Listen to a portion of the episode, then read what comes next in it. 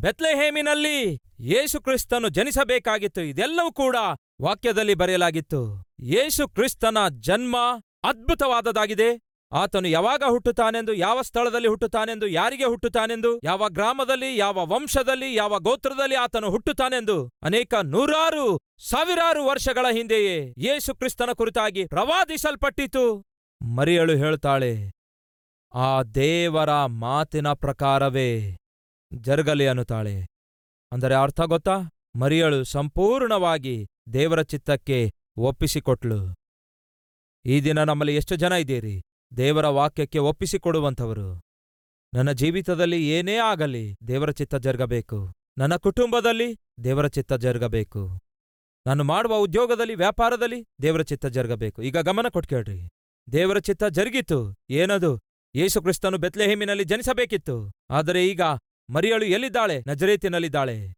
ಕಾಗೆಗಳಂತೆ ಕೂಗಾಡುವಂತಹ ಪ್ರಜೆಗಳ ಮಧ್ಯ ನಜರೇತಿನಲ್ಲಿರುವ ಮರಿಯಳು ಯೋಸೇಫನು ಸಡನ್ ಆಗಿ ಒಂದು ವಾರ್ತೆ ಕೇಳಬೇಕಾಯಿತು. ಯಾವುದೋ ಆ ವಾರ್ತೆ? ಜನಗಣತೆಯಲ್ಲಿ ನಿಮ್ಮ ಹೆಸರು ಸೇರಿಸಿಕೊಳ್ಳಬೇಕೆಂದು. ಆ ವಾರ್ತೆ ಆ ಸಮಯದಲ್ಲಿ ಅವರಿಗೆ ಕಷ್ಟವೆಂದು ಕಾಣಿಸಿತು. ಆದರೆ ಅವರು ಆ ಪರಿಸ್ಥಿತಿಯಲ್ಲಿ ಕಷ್ಟವಾದ್ರೂ ಕೂಡ ಅವರು ಬೆತ್ಲೆಹೇಮಿಗೆ ಪ್ರಯಾಣ ಮಾಡಲು ಹೊರಡುತ್ತಾರೆ, ಪ್ರಯಾಣ ಮಾಡುತ್ತಾ ಹೋಗ್ತಾರೆ. ಈಗ ವಾಸ್ತವದಲ್ಲಿ ದೇವ್ರೇನ್ ಮಾಡ್ತಿದ್ದಾರೆ?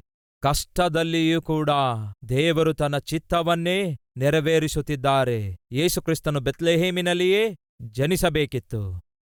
ಅಂದರೆ ನಮ್ಮ ಜೀವಿತದ ಕೆಲವೊಂದು ಸಂದರ್ಭಗಳಲ್ಲಿ ಅನಾನುಕೂಲವಾದ ವಾತಾವರಣ ಹಾದು ಹೋಗಬೇಕಾಗುತ್ತೆ ನೀವು ಆಶಿಸಿದ್ದು ಒಂದಾದರೆ ಜರುಗೋದು ಮತ್ತೊಂದಾಗಿರಬಹುದು.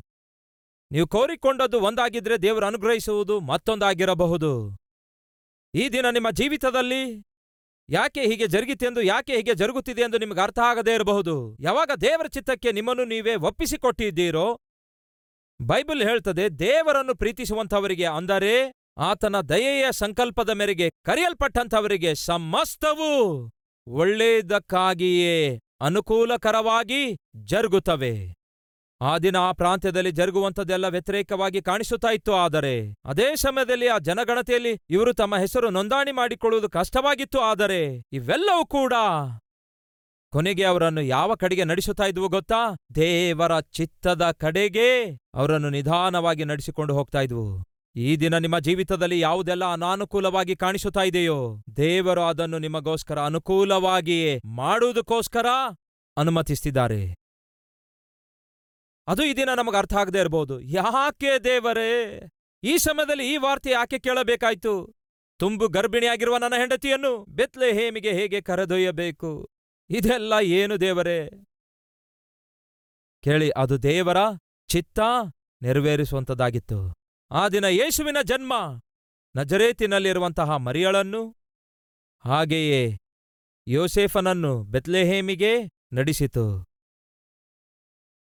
ನೋಡುವುದಕ್ಕೆ ಅವರಿಗೆ ವ್ಯತಿರೇಕವಾಗಿ ಕಾಣಿಸ್ತಾ ಇದ್ರೂ ಕೂಡ, ಆ ವ್ಯತಿರೇಕವಾಗಿರುವ ವಾತಾವರಣ ಪರಿಸ್ಥಿತಿ ಎಲ್ಲವೂ ಕೂಡ. ದೇವರ ವಾಕ್ಯ ನೆರವೇರಿಸುವುದಕ್ಕಾಗಿಯೇ ದೇವರು ಅವುಗಳನ್ನು ಸಮಕೂಡಿಸಿ ಜರುಗಿಸಿದ್ರು.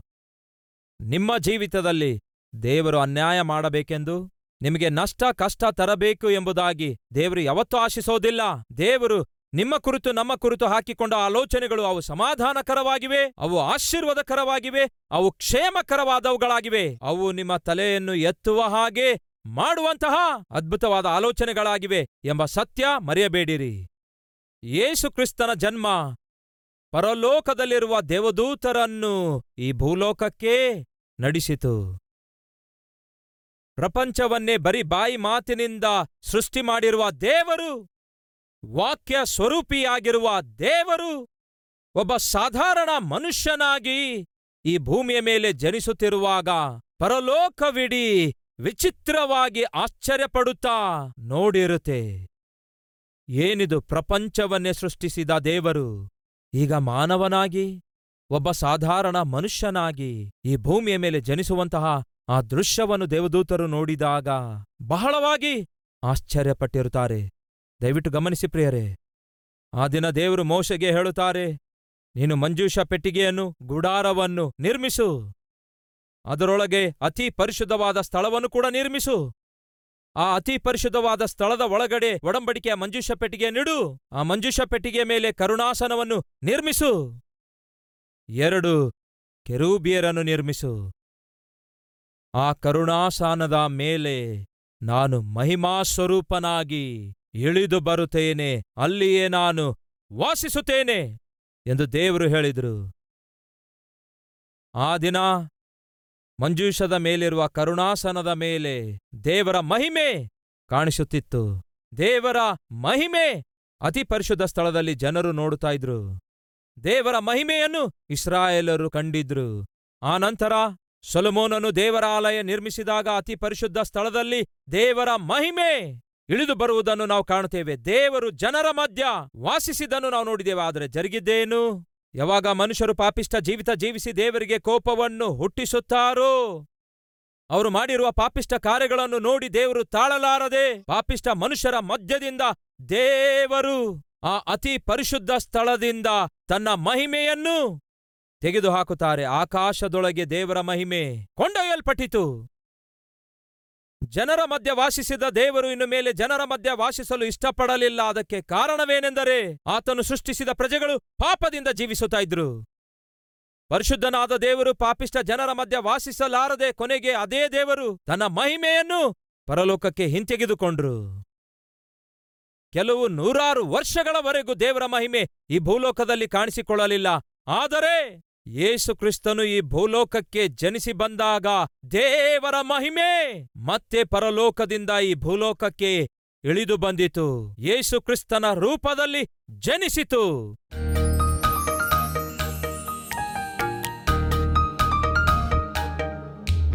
ಮಹಾಪರಿಶುದ್ಧನಾದ ಪ್ರೀತಿಯುಳ್ಳ ತಂದೆಯೇ, ಬಹು ನೇರವಾಗಿ ಸ್ಪಷ್ಟವಾಗಿ ನಮ್ಮೊಂದಿಗೆ ಮಾತಾಡಿದ್ದೀರಿ. ದೇವರೇ, ನಿನ್ನ ಚಿತ್ತವೇ ನನ್ನ ಚಿತ್ತ, ನಿನ್ನ ಇಷ್ಟವೇ ನನ್ನ ಇಷ್ಟ. ನನ್ನ ಜೀವಿತದಲ್ಲಿ ಏನೇ ಜರುಗಿದ್ರು ಅದು ನನ್ನ ಕ್ಷೇಮಕ್ಕೋಸ್ಕರ ಜರುಗುತ್ತದೆ ಎಂಬ ವಾಸ್ತವವನ್ನು ಗ್ರಹಿಸಿ ನಂಬಿಕೆ ಇಟ್ಟು ನನ್ನ ಜೀವಿತ ಇದ್ದ ಸ್ಥಿತಿಯಲ್ಲಿಯೇ ದೇವರೇ, ನಿನಗೆ ಒಪ್ಪಿಸುತ್ತೇನೆ. ನನ್ನನ್ನು ಕ್ಷಮಿಸಿದ್ದೀರಿ ಶಿಲುಬೆ ಮೂಲಕ ನನ್ನನ್ನು ರಕ್ಷಿಸಿದ್ದೀರಿ. ನಿಮ್ಮ ರಕ್ತವನ್ನೇ ಸುರಿಸಿದಿರಿ ಇದನ್ನು ಬಿಟ್ಟರೆ ನನಗೆ ಇನ್ನೇನು ಬೇಕು? ನಿಮ್ಮ ಚಿತ್ತವನ್ನು ನೆರವೇರಿಸುವ ಭಾಗ್ಯದೈ ಪಾಲಿಸಿರಿ. ಆ ಕುರುಬರ ಹಾಗೆ ನಿಮ್ಮನ್ನು ಕಂಡುಕೊಂಡು ಹೋಗಿ ಟೈಮ್ ಪಾಸ್ ಮಾಡದೆ ಟೈಮ್ ಅನ್ನು ವೇಸ್ಟ್ ಮಾಡದೆ ನಿಮ್ಮನ್ನು ಪ್ರಚುರಪಡಿಸುವಂತಹ ಒಂದು ಅದ್ಭುತವಾದ ಧನ್ಯತೆ. ನಮ್ಮೆಲ್ಲರಿಗೆ ಅನುಗ್ರಹಿಸಿ ನಿಮ್ಮ ನಾಮ ಘನಪಡಿಸಿಕೊಳ್ಳಿರೆಂದು ಯೇಸುವಿನ ನಾಮದಲ್ಲಿ ಬೇಡಿ ಹೊಂದಿದ್ದೇವೆ ತಂದೆಯೇ. ಆಮೇನ್.